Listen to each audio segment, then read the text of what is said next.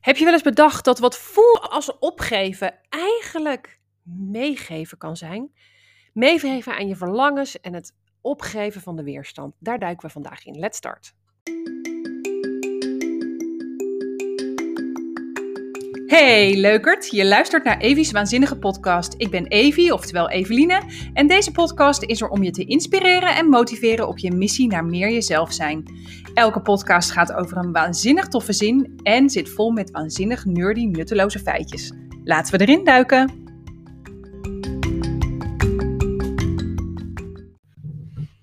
Hey leukert, fijn dat je er weer bij bent.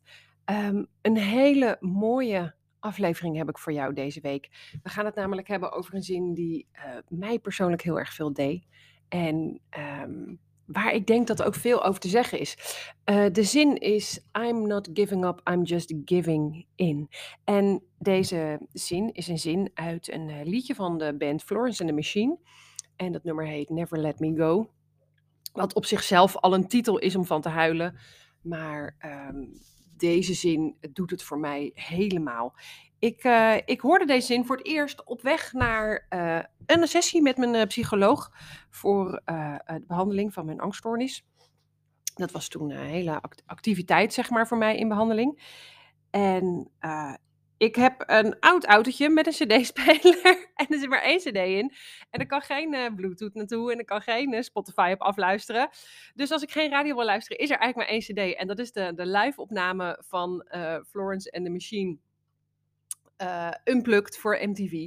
En die heb ik al heel erg lang. Ik geloof dat het album zelf komt uit, ik zie het hier even gauw, 2012. Dus nou, dat zegt al genoeg. Maar blijkbaar had ik nooit eerder met deze blik naar de muziek geluisterd. Want ik zat in de auto en het liedje, zoals ik zei, heet al Never Let Me Go. Nou, dat is al heel fijn als je je mentaal niet goed voelt. En het gevoel hebt dat je bang bent. En dat je misschien wat nodig hebt. Een dikke knuff, iemand die je vasthoudt, hè, die je niet loslaat in het leven. En toen kwam daar het stukje waar de zin in komt. En dat begint met Now it's over, I'm going under. I'm not giving up, I'm just giving in. En het hele liedje gaat textueel gaat het vooral over iemand die, zeg maar, in de dieptes van de oceaan, terwijl de golven over je heen slaan, zeg maar, de rust vindt en de stilte vindt. Dus dat is ook waarom ze zingt I'm going under. Dat je onder de current gaat, onder al het gebruis aan de bovenkant. Maar die hele I'm not giving up, I'm just giving in. Nou, ik zat echt te brullen in de auto. Tranen liepen over mijn wangen. Terwijl ik probeerde natuurlijk veilig op bestemming aan te komen. Ik vond het zo prachtig. Want hoe vaak hebben we niet het gevoel dat we opgeven. Dat we op moeten geven. Dat we het niet redden. Dat we dan maar geen keus hebben dan op te geven. En dat voelt eigenlijk altijd heel erg negatief. Maar sinds ik dit nummer gehoord heb, vond ik zo'n kracht in het proces waarin ik zat. Om niet op te geven, maar me eraan over te geven. Hè, giving in is je ergens aan overgeven. Dat kan je zo negatief en zo positief trekken als je wil. Maar voor mij voelde het juist met heel veel kracht. Van oké, als alles wat ik tot nu toe geprobeerd heb om een fijn leven te krijgen en niet bang te zijn. Ik wist overigens vroeger nooit dat ik bang was. Maar goed, dat perspectief heb ik nu. Maar als alles wat ik geprobeerd heb om die demonen te bevechten. En ik heb hekken om mezelf heen gezet en muren om mijn hart gebouwd. En mensen buiten gesloten. En mezelf geïsoleerd. En hard gevochten en mezelf verstopt, of wat dat dan ook voor jou mag betekenen. Pardon. Als dat allemaal niet meer werkt, misschien rest me dan inderdaad geen andere keus dan me over te geven aan het enige alternatief. En dat was in die tijd voor mij het onder ogen zien. Niet de angst proberen buiten te sluiten of weg te stoppen, maar er dan maar proberen vol in te rennen en te zien waar het komt. Want blijkbaar heeft al het andere niet gewerkt. En ik denk dat dat van toepassing kan zijn op heel erg veel situaties in je leven. Ik denk dat ieder van ons op zoek naar zichzelf en naar een mooier leven, een leven met meer voldoening, op momenten komt waarop hij denkt, ja, weet je, eigenlijk voelt het gewoon veel te eng om daar vol in te rennen, hè? Om de vragen te stellen, kan dit ook wel? Hoe kan dit wel? Is er nog eigenlijk wel een goed excuus waarom ik dit nog niet doe? En je daaraan over te geven. En dat begint, denk ik, dat moment vaak bij benoemen wat je wil. Je behoeften uitspreken, maar ook zeker je verlangens. Het gaat in het leven niet alleen maar om behoeftes. Je zou ook kunnen zeggen, je verlangens zijn eigenlijk ook je behoeftes. Hè? Je diepe verlangens voor wat je wil met je leven en wat je wil achterlaten. En dan komt er altijd wat moment waarop dat allemaal veel te eng lijkt. En daar ga ik zo eens even met je over hebben.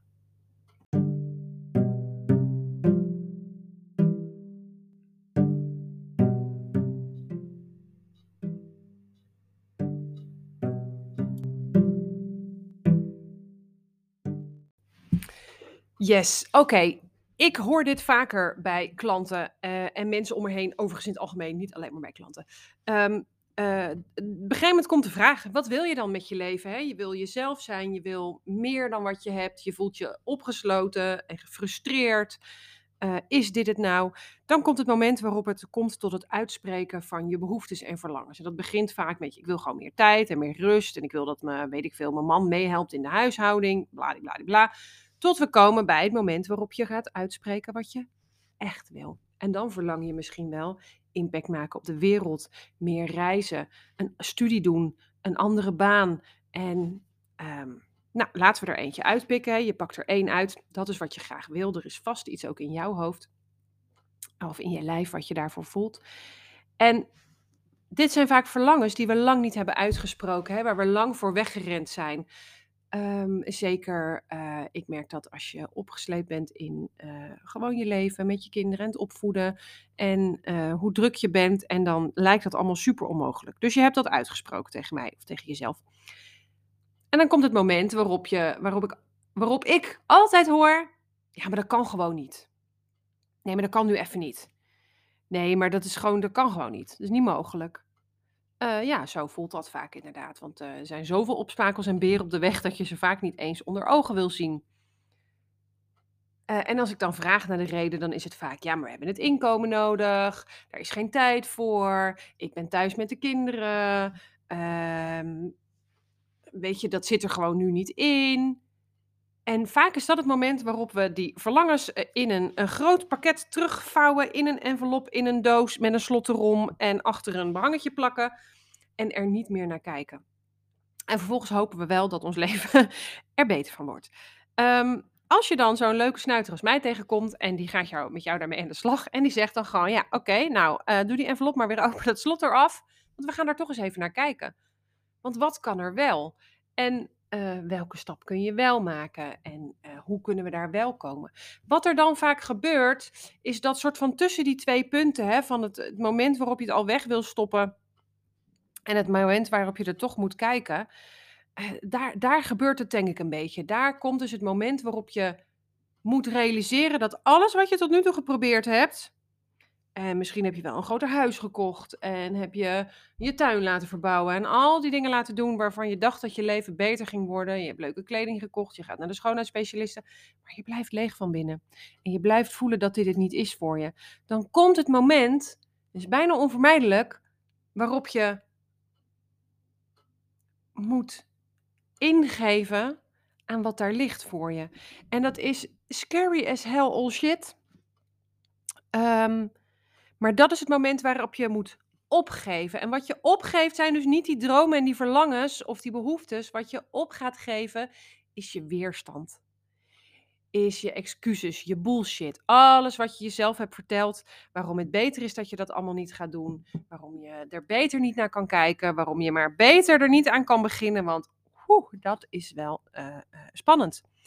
En dat is natuurlijk spannend omdat daar heel veel overtuigingen op zitten die je in je hele leven jezelf eigen hebt gemaakt. Patronen. En momenten eigenlijk waarop je dat verlangen hebt weggestopt. Waarop je keihard in de weerstand bent gegaan. Met je, laat ik wel zeggen, automatische brein. Want dit gebeurt allemaal niet zo bewust.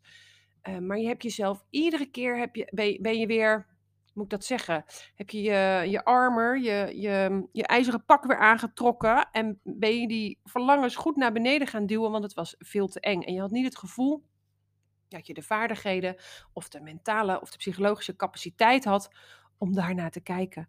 En dat gebeurt best wel onbewust, tot je op een punt komt waarop je nog steeds niet gelukkig bent en je eigenlijk niks anders rest dan de weerstand op te geven en je over te geven, in te geven aan de verlangens. En dan maar te denken, nou oké, als dan toch niks werkt, ik bedoel, ik heb nu toch niks meer te verliezen, misschien zit je wel heel erg op de bodem van je put, laat ik er dan maar naar kijken. En dan ga je dus meegeven. Is echt niet makkelijk. Is ook helemaal niet eng, zeg maar. Is kei spannend. Is ook misschien niet iets wat je alleen kan doen. Waarschijnlijk iets wat je niet alleen kunt doen. Of waar je een shift of een zetje bij nodig hebt. Maar op het moment dat je dan dus mee gaat geven. En dat je dan zegt, weet je, zo'n mooie, humor me zeggen ze dan in het Engels. Weet je, oké, voor mij even. Laten we nou gewoon doen dat het kan. Wat zou je dan doen? Daarover dadelijk meer.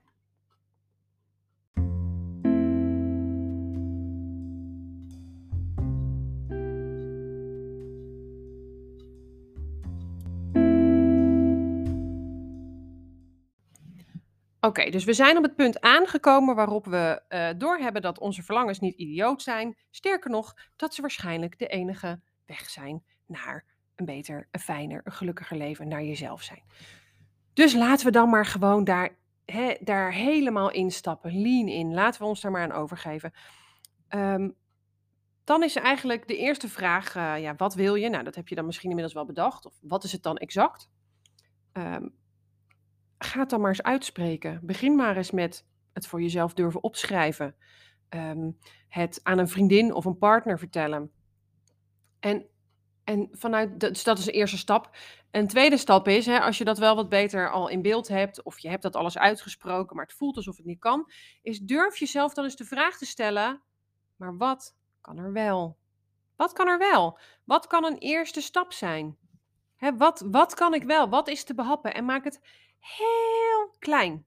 Heel klein. Misschien wil je wel reizen. Ja, dat kan lastig zijn met vaste banen die je misschien ook nogal fijn vindt. Met jonge kinderen. Misschien voelt dat niet als iets wat behapbaar is. Maar misschien kan je wel een weekendje weg met een vriendin. Misschien kan je zelfs een weekje weg. Probeer eens te kijken naar wat er wel kan. En daarbij moet je dus niet erop richten dat je dat verlangen of die behoefte in één keer gaat vervullen. Dat begint met hele kleine stapjes. En als we mee gaan geven aan dat verlangen en durven onze angsten onder ogen te zien, die angst die dan zegt, dat kan niet, er is geen geld, er is geen dit, er is geen dat. Het enige wat die angst eigenlijk zegt is, jij bent dit niet waard. Jij mag dit niet verlangen. Waarom zou jij dit moeten mogen? Dit kan je niet van een ander vragen. Dat is eigenlijk wat er gebeurt. Er zit een veel diepere betekenis in. En die komt misschien wel uit wat je vroeger altijd gehoord hebt. Of wat je naar aanleiding van hele nare ervaringen jezelf hebt meegegeven. Dat jouw behoeftes niet vervuld hoeven te worden en jouw verlangens. En het vraagt dus aan de ene kant ingeven en meegeven aan wat je verlangen wil. En het opgeven van je weerstand. En aan de andere kant heel veel moed en dapperheid om te durven die vragen te beantwoorden. En dat hoeft echt niet allemaal tegelijk. Je kan dat gewoon langzaam opbouwen. En als je daar steeds durft te vragen, wat kan er wel? Wat is de eerste stap in al die mist waarin je niet eens weet hoe je bij dat einddoel kunt komen? Wat is de eerste stap die ik nu, als ik naar beneden kijk, mijn voeten kan zetten? En misschien is het 1 stap en misschien maak je een flinke reuzenstap. Dat zal op en neer gaan. En het zal ook wel eens terugvallen. Je zal ook wel eens denken, ja, shit, daar gaat er dus echt allemaal niet van komen. Ja, dat is wel that's life, Dat is, dear babes, dat hoort er ook bij. Is niet makkelijk. Ik val ook wel eens in die kuil om dan te denken, nou, we gaan echt nergens heen. Maar dat is hoe het gaat. En na verloop van tijd wordt het een beetje makkelijker, worden de stapjes wat groter. Niet per se dat het je minder moed vraagt. Maar ineens als je achterom kijkt, zie je dat je gewoon een heel stuk hebt afgelegd. En al die kleine dingetjes en hoe meer je, dit kan ook op verschillende vlakken zijn, hoe meer je op verschillende dingen in je leven die behoeftes en verlangens kunt vervullen, kan ook zoiets simpels zijn als eindelijk eens aan je partner vragen: hoe gaan we het huishouden verdelen, want dit gaat niet werken meer zo. Waardoor je ruimte krijgt en lucht krijgt om dingen voor jezelf te doen. Of dingen voor jezelf te doen met minder stress in je hoofd. Hoe meer je dat doet, krijg je een soort spiraal omhoog. Het wordt een soort draaikolk die zichzelf gaat versterken. En dat betekent niet dat het makkelijk is, want het is behoorlijk heftig om behoeftes uit te spreken en durven een stap te zetten als je voor je gevoel ieder moment in een ravijn kunt stappen, van de kleinste stap vooruit in je verlangens. Echt, believe me, I've been there.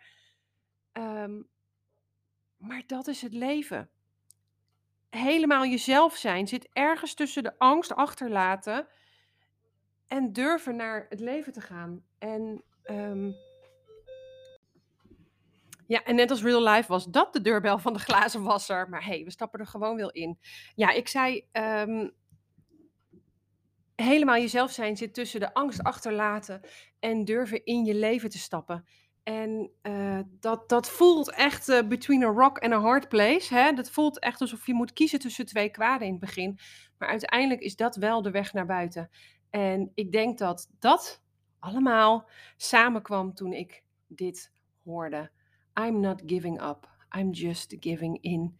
Ineens voelde daar de toestemming om los te laten van alle angst en alle tactieken die niet gewerkt hadden en alle zelfisolatie en alle zelfkastijding en alle manieren waarop ik probeerde om mezelf te beschermen tegen het leven eigenlijk en tegen alles. Fijn, nog een melding. Het is wat vandaag, jongens. Tegen alles waarvan ik dacht dat het me veilig ging houden en ging brengen waar ik wilde zijn, maar wat eigenlijk allemaal me steeds verder wegbracht. Dus dat was hem voor vandaag. Ik hoop dat je hier wat in gevoeld hebt. Ik hoop dat dit je toestemming mag geven om je weerstand los te laten en je verlangens te gaan uitspreken. En natuurlijk kun je me volgen op Instagram voor meer inspiratie over dit onderwerp en meer support en motivatie. Je mag ook altijd contact met me opnemen als je zegt, ja Evelien, heel leuk gezegd, maar hoe dan bij mij? Mag altijd. Voor nu wens ik je nog een hele fijne dag en tot de volgende. Doei!